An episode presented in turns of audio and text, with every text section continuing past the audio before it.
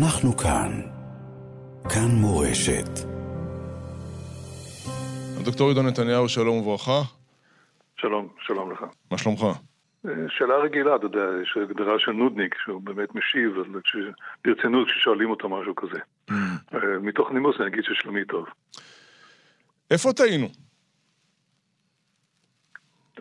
טעינו לאורך כל, לאורך כל הדרך. אתה רוצה להתחיל מ...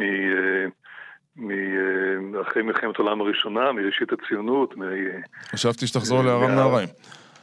לא, לא, יש טעויות, טעויות קורות כל הדרך. כמובן שהטעות הגדולה ביותר שקרתה לנו, אם אתה מתכוון למצב הנוכחי, זה כמובן הסכם אוסלו שהביא לנו את, ה,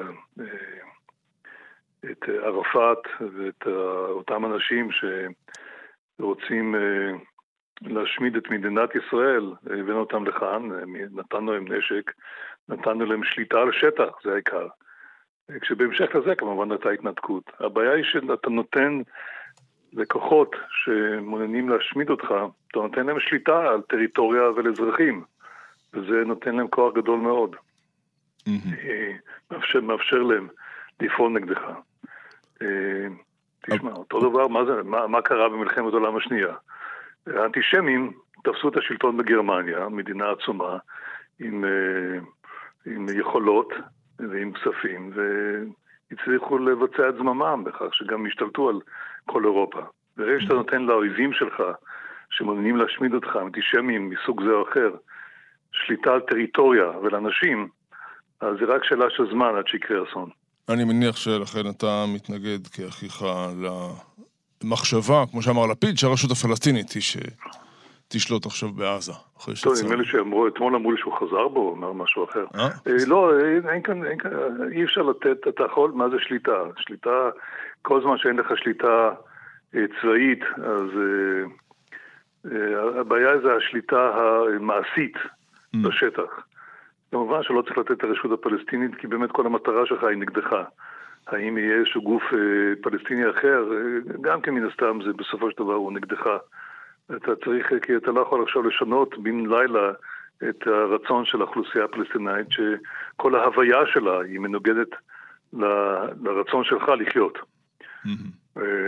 כל, ה, כל ההקמה של הגוף הזה, כשזה התחיל עם חאג' אמין אל-חוסייני, הרי הוא היה נאצי, אנחנו יודעים את זה.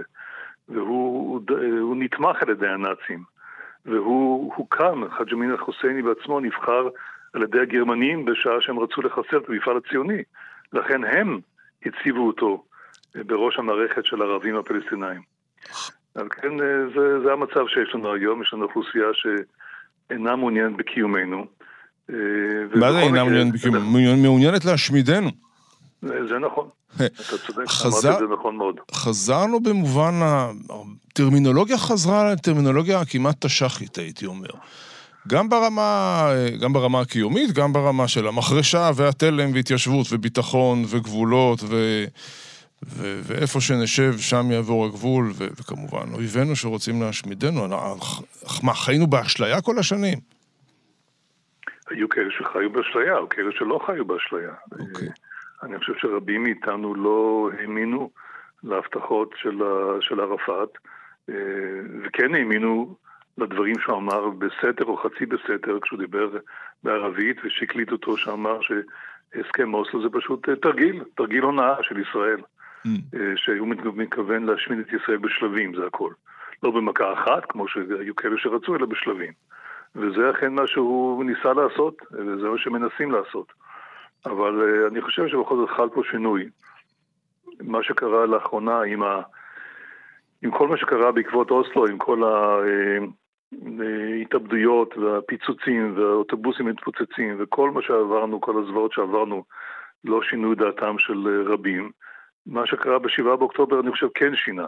אני שומע את זה מכל עבר. כן שינה את דעתם של רבים. אני מקווה שזה גם יביא אותם להבין יותר את מהות הבעיה.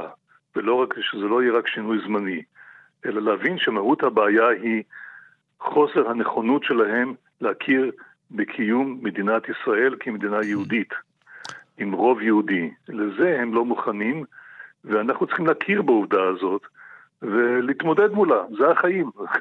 לכן אנחנו פה. מי שחושב שמי שמחפש את השקט והשלווה, קודם כל אין דבר כזה, שקט ושלווה עולמיים, זה לא קיים בכלל בשום מקום בעולם, אבל מי שחושב שזה מה שמעניין אותו, אז באמת אולי הוא צריך למצוא מקום אחר, אבל אם אנחנו רוצים לחיות פה, אנחנו צריכים להיות כל הזמן מוכנים באמת להתמודדות ולמלחמה, זה לא אומר שתהיה מלחמה כל הזמן, אבל אנחנו צריכים להיות מוכנים לה. אז אתה אומר שאתה שומע אנשים מתפקחים, אומרים, הבנו, אני מניח שזה אנשים בשמאל, ובכל זאת, אתה יודע, הייתי בהפגנה ביום, בשבת, הייתי בחיפה, בהפגנה לשירוע חטופים, וכל הטקסט היה פוליטי לגמרי. השר הזה, ראש הממשלה, כולם צריכים ללכת הביתה. נכון, בסדר, הם ממשיכים את הקרבות, ממשיכים את המלחמות של פעם, זה מה שמעניין אותם. זה לא אומר ש... תראה, כמובן שיש כאלה שלא התפקחו, ויש כאלה שאולי התפקחו ומבינים, אבל יש שם את השאיפות הפוליטיות שלהם. זה עניין אחר, והם משתים בציבור. אבל uh, אני חושב שרבים, אני מדבר על האזרחים, אני מדבר על, לא מדבר על מנהיגים מסוימים, או אלה שרוצים להיות מנהיגים. Uh, גם בין המנהיגים יש כאלה שאני חושב שקלטו, הבינו משהו. Uh, הם לא מדברים על שלום יותר, זה כבר כמה שנים שלא מדברים על שלום, כי לפחות הם מבינים שהאוכלוסייה לא תקנה את זה. אבל בעניין הבניינים הפוליטיים יש כאלה שבאמת עדיין משלים את עצמם, כולל מנהיגים מסוימים שמשלים את עצמם. מי? אבל אני חושב שיש שינוי בקרב הציבור, ציבור של השמאל.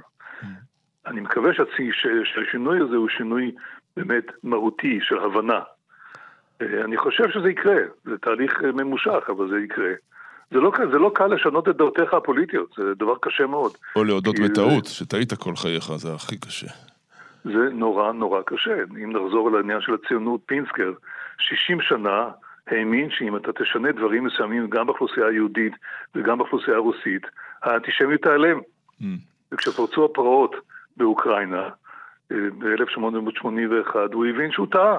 פשוט הבין שהוא טעה, וכך הוא הגיע לציונות, הבין שאין שום סיכוי לשנות את זה. עכשיו. כמו שאתה לא תשנה את האנטישמיה, אתה לא תשנה כרגע, בעתיד הנראה לעין, את הערבי הפלסטיני ואת השאיפות שלו.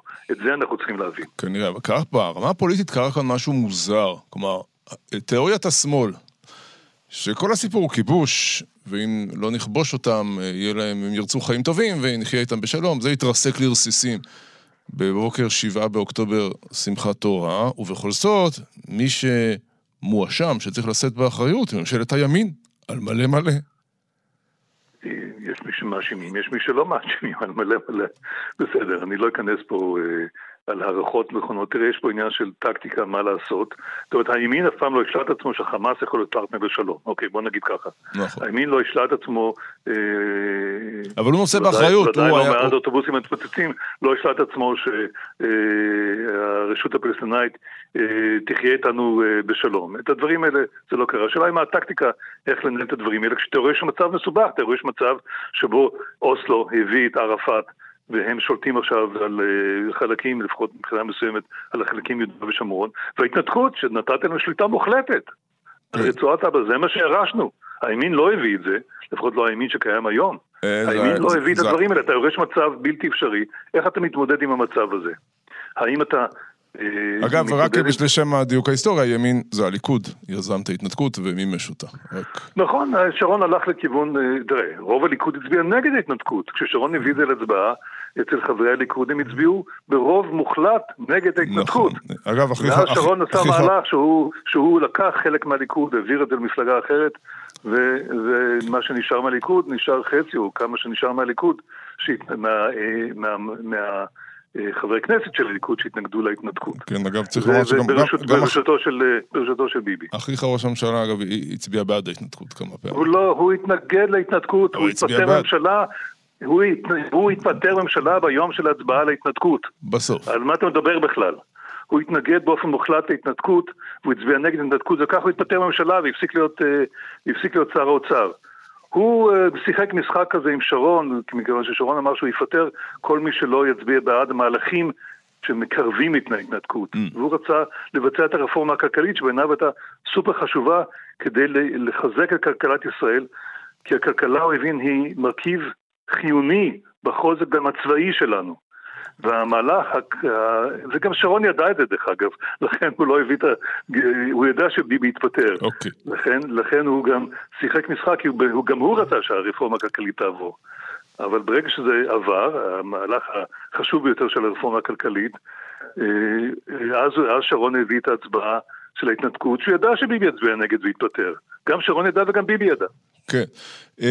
אם אנחנו כבר עוסקים בעניינים הפוליטיים האלה, הדרישה בשמאל, אתה יודע, יש דרישה... בדרך אגב, הוויכוח, היה גם ויכוח. התנתק, אני נגד זה, אבל לפחות תשמור על ציר פילדלפי. איך אתה מוותר על ציר פילדלפי? על המעבר למצרים. מי עושה דבר כזה? טוב, שרון עשה את זה.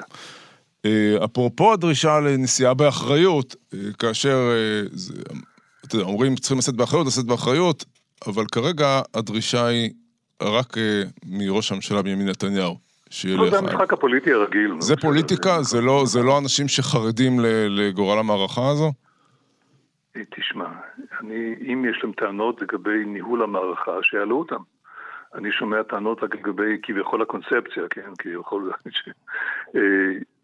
אתה לא, אתה לא יכול להיות... השאלה היא איך מתמודדים עם המצב שנוצר. אילו ניהול המערכה היה לקוי, אז אפשר להבין שיש פה באמת אולי דרישה שתאורטית יכולה להיות מוצדקת. וזה גם קרה באנגליה. זאת אומרת, צ'יימברלן, איש לא דרש ממנו להתפטר מכיוון שהוא לא הבין את היטלר נכון, והייתה לו קונספציה מוטעת בקשר להיטלר. מה שדרך אגב לא היה לביבי, אבל לא משנה. אבל איש לא דרש ממנו להתפטר בעקבות זה, כשהתפרצה המלחמה. חצי שנה לאחר שפרצה המלחמה, לאחר שהניהול המערכה היה נכון, ראו שהוא לא מנהיג צבאי, או לא מנהיג של זמן מלחמה, וכשהגרמנים הצליחו לכבוש את נורבגיה, והאנגלים נכשלו בניסיונות שלהם למנוע את זה מהגרמנים, אז באמת דרשו, אמרו, אתה לא יכול להמשיך להיות ראש ממשלה, ואז, רק אז, הביאו את היטלר. צ'מברלן עזב את רשות הממשלה, מכיוון שהוא ניהל, לא ידע לנהל את המערכה. אני לא חושב שזה מה שקורה במקרה הזה, אני חושב שבדיוק ההפך. עד הבחירות? אז באנגליה לא. עד הבחירות, לא, אני שואל עכשיו. עד הבחירות? אני לא יודע מה עד הבחירות, אני לא יודע מה, היו בחירות, פוליטיקה, זה כמו משחק רולטה, מי יכול לדעת מה יקרה? כרגע יש, יש מצב של מלחמה, אנחנו צריכים לנהל את המלחמה, לא משנים דברים באמצע, גם אין שום סיבה לשנות דברים באמצע. המערכה מתנהלת הרבה מעבר, בצורה מוצלחת יותר מעבר למה שמצופה, בזכות כמובן צה"ל, בזכות המערכת המדינית, הכיסוי המטריה, המטריה המדינית, באמצעות ההוראות שגם צה"ל מקבל כמובן הדרג המדיני. הדברים האלה עושים רושם שהם מוצלחים מאוד. כמובן עולים לנו בקורבנות, אבל אין מלחמה בלי קורבנות, מה אפשר לעשות? אין, אין, אין קיום של מדינה בכלל בלי קורבנות, וודאי לא במדינה משלנו, שהיא באמת נמצאת במצב של התאבות. אתה דיברת על מלחמת עצמאות. אנחנו, מאז שקמנו, אנחנו נמצאים במצב של מלחמת עצמאות. זה לוקח שנים, הרבה שנים עד שמתבססים סופית. מי שמשלה את עצמו, שאנחנו הגענו לנחלה והשבה, הוא באמת התעורר בשבעה באוקטובר עם... סתירה שהעיר אותו מהחלום הזה לצערנו, לצער כולנו. דוקטור עידו נתניהו, שאלה לסיום, אתה חושב, אמרת שאתה שומע הרבה אנשים שאומרים התעוררנו, הבנו שהמפה הפוליטית כאן תראה שונה ביחסי ימין שמאל או בכלל כל החלוקה הזו? אני שומע על הרבה אנשים, אין לי יותר מדי, מאז הרפורמה המשפטית אין לי יותר מדי חברים מהשמאל, הם אוהבים לנדדות אותך, כי אתה לא חושב כמוהם. הם לא בדיוק, הם לא נורא טורלרנטים, אולי אם שמת לב, לגבי דעות אחרות, כן? כן, זה אני מכיר. אבל אני שומע גם מחברים, מעט אנשי שמאל שנשארו לי, אבל גם הרבה אנשים... אנשים הפסיקו להיות לך בקשרי חברות וידידות בגלל הרפורמה המשפטית? אני חושב שאיתי ואיתך ועם הרבה אנשים אחרים, כן? היה איזה מין, לא יודע, אנשים, המוח שלהם נשטף, וחשבו, האמינו לה... הבלוף הזה של הדיקטטורה, מי, מי, מי זוכר בכלל את הדברים האלה, אבל צריך לזכור את הדברים האלה. Mm. כל מה ששטפו להם את המוח, אנשים, כן, אנשים מוטים, זה גם... היה קשה לראות את זה, לראות כמה קל להסית אנשים אינטליגנטיים, mm. וכמה אתה יכול לשנות, להוביל אותם באמת לאיזה ממצב כזה של שנאה, זה היה מפחיד, זאת, זאת האמת. אז כן, היו אנשים שהפסיקו להיות חברים שלי. המפה תשתנה להערכתך? הבנה תשתנה. אני לא יודע איך תהיה מפה פוליטית. ההבנה, אני חושב, בקשר מה אנחנו צריכים לעשות, והעיקר שאסור לנו לוותר על שליטה צבאית כלשהי ביהודה ושומרון. אני חושב שזה השתנה, אני חושב שיש הבנה גדולה מאוד שאסור לנו בכלל, כל הנושא הזה של לנסות לוותר על איזשהו חלק מבקעת הירדן, לתת לערבי יהודה ושומרון גבול משותף עם ירדן. אני חושב שזה ירד מהפרק, אני מקווה שאנחנו נספח את בקעת הירדן ביום מן הימים, אני מקווה שזה יהיה כמה שיותר קרוב. כל הדברים האלה, אני חושב שההבנה הזאת, אני, יש פה בעיה של אוכלוסייה ערבית גדולה מאוד. Mm. אתה צריך באמת, לפחות, אתה צריך בכל זאת להיות, להבין שמה שאתה יכול לספח, חלקים שאתה יכול לספח שישארו אצלך לנצח, זה אתה חייב לעשות. לגבי השטחים האחרים, אתה יודע מה, הרעיון של אוטונומיה של בגין, זה מה שנשאר לנו, אין לנו ברירה. אלא בשלב הזה לעשות מין מהלך אוטונומיה גם כן, חצי אוטונומיה, איך שתקרא לזה. אבל השליטה הצבאית המוחלטת צריכה להיות שלנו, גם בעזה, גם ביהודה ושומרון. ואני חושב שה... כי אם אתה תיתן להם מדינה ביהודה ושומרון, זהו באמת מרשם לחלום בלהות שהסתיים באמת בדברים נוראים. זה אסור לעשות. כן, זה כבר ראינו, צריך להיות אידיוט מושלם לחזור על זה שוב. תודה רבה, הדוקטור עידו נתניהו. כן, אבל מצד שני אסור כמובן לזלזל ביכולת שלנו להיות אידיוטים, זה קיים. תודה, תודה רבה. על דבר, כל טוב. אנחנו כאן. כאן מורשת.